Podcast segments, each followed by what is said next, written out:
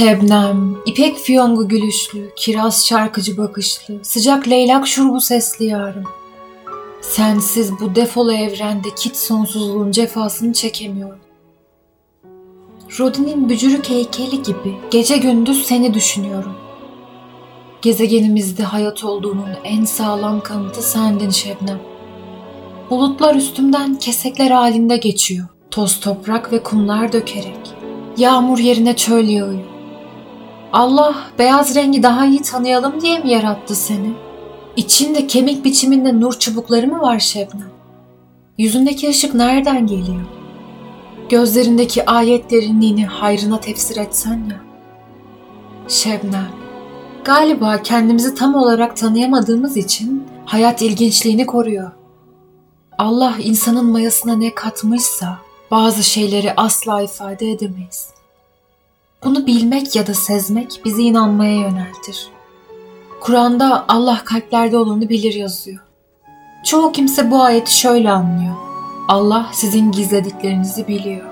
Bence ayeti nasıl anlamış şu. Kalbinizde olup da hiç kimseye anlatmayı başaramadığınız, dile getirilmesi imkansız bir şey var ya. İşte Allah onu biliyor. Üzülmeyin.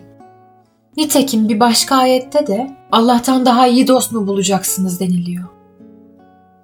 Deli, dostunu bulamayan kimsedir. Yalnızlık deliliğin ham maddesidir. Bir muhatap bulunca deliliğin çemberinden çıkarız. Mesela kendimi mum sanıyor olsaydım ve biri de cereyanlar kesilince beni yaksaydı delilikten yırtardım. Yine de insan istiyor ki bir kişiyle olsun bu kalpteki sır.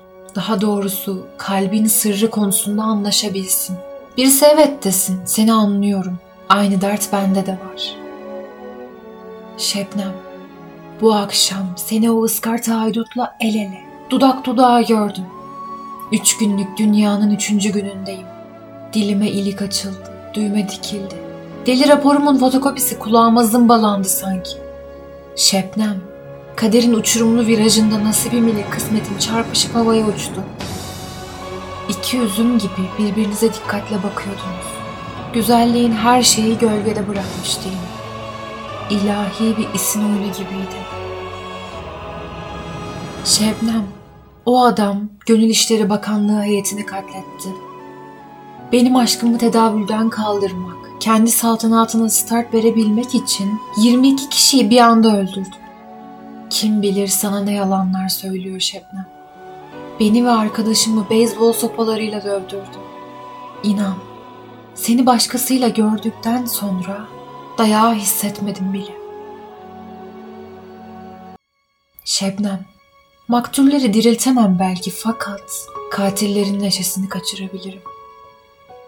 Şebnem, seninle hayatlarımızı birleştirecektik. Sevinçten Hintçe şarkılar söyleyecektik. O insan kasabı aşkımızı gasp etti. Şebnem, bu ameliyat sırasında cerrahın ölmesine benziyor. Şebnem, haberin olsun. Hayati tehlikenin o kaygan sırıtışını yakacağım.